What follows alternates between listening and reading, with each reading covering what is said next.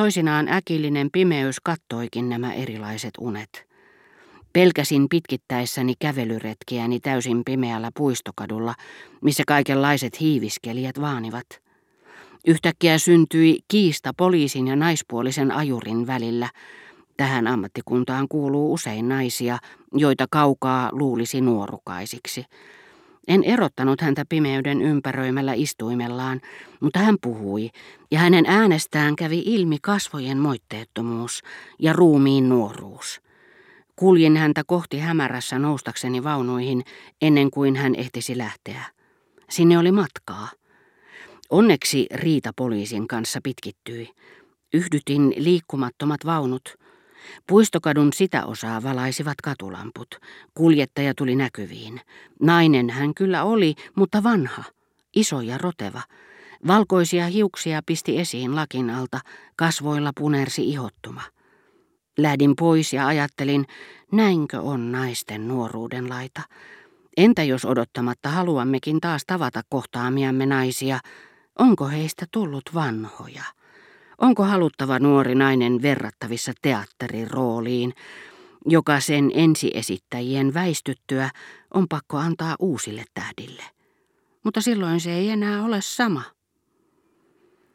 Sitten minut valtasi suru. Unessamme esiintyy lukuisia säälintunteita, pietas, kuten renesanssin pietaa, mutta ei marmorista veistettyjä, vaan päinvastoin epävakaisia, heikkoja.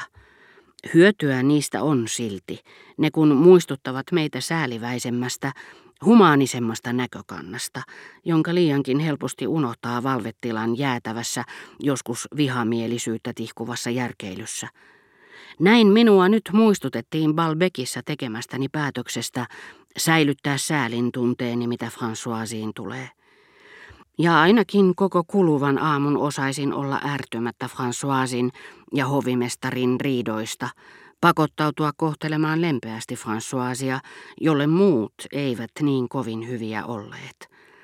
Tänä aamuna vain, ja sitten minun pitäisi vähän vakiinnuttaa tunteitani, Eihän kansojakaan kauaa hallita puhtaalla tunnepolitiikalla, eikä myöskään ihmisiä heidän untensa muistolla.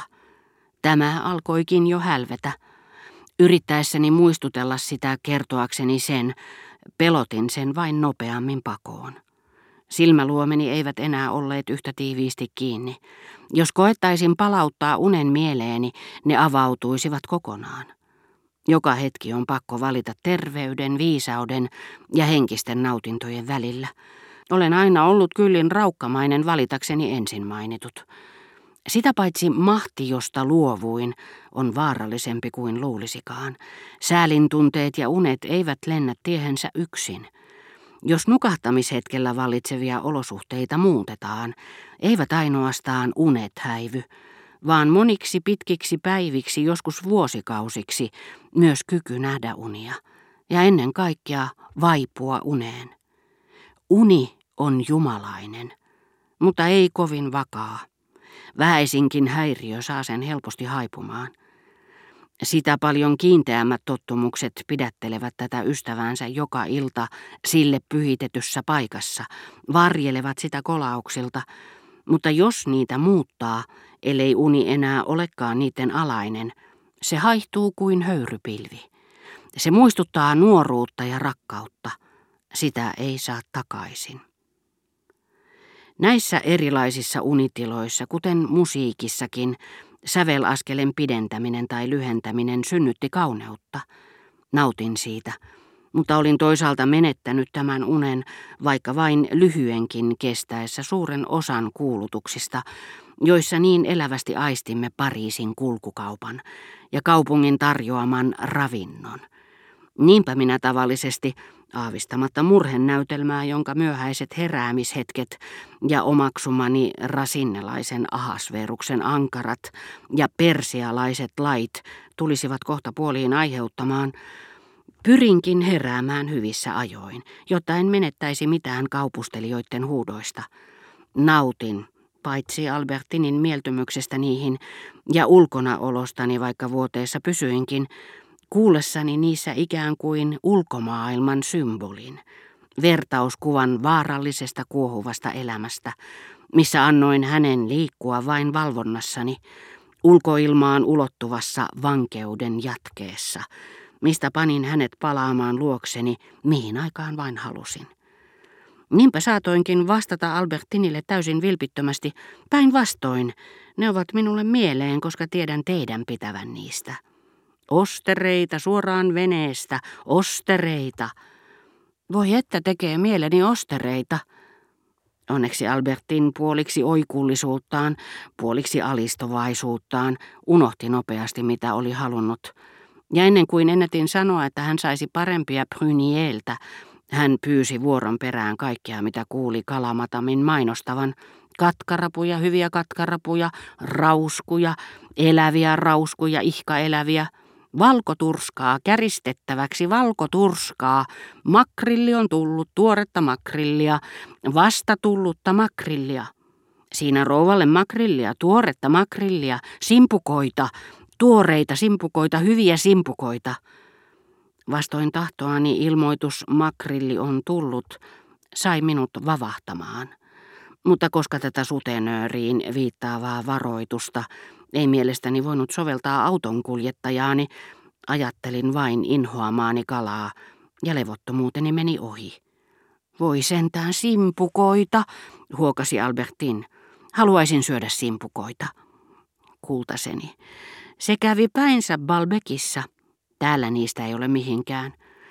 Sitä paitsi teidän pitäisi muistaa, mitä kotaa sanoi simpukoista, mutta huomautukseni ei osunut oikeaan aikaan, koska seuraava myyjätär kaupitteli tuotetta, jonka kotaa oli julistanut sitä pahempaan pannaan. Roomatarta, roomatarta, salaattien kaunotarta.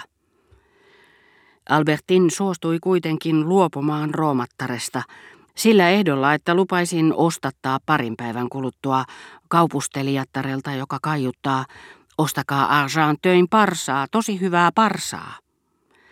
Salaperäinen ääni, jolta olisi odottanut omalaatuisempia ehdotuksia, vihjaili tynnyreitä, tynnyreitä.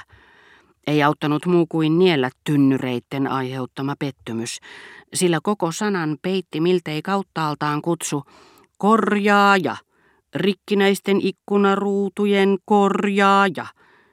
Gregoriaaninen jako, josta ei kuitenkaan tullut mieleen liturgia siinä määrin kuin lumppukauppiaan litaniasta.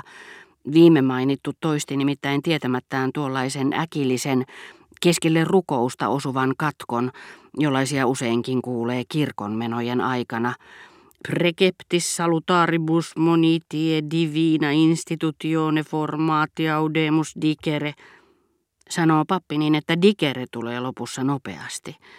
Kaikella kunnioituksella, kuten keskiajan hurskas kansa, joka esitti kirkon etupihalla farsseja ja ilveilyjä, sanoisin, että juuri tuo dikere – tulee mieleen, kun lumppukauppias sanoja venyteltyään lausuu viimeisen tavun seitsemännen vuosisadan suuren paavin säätämän painottamisen arvoisella jyrkkyydellä.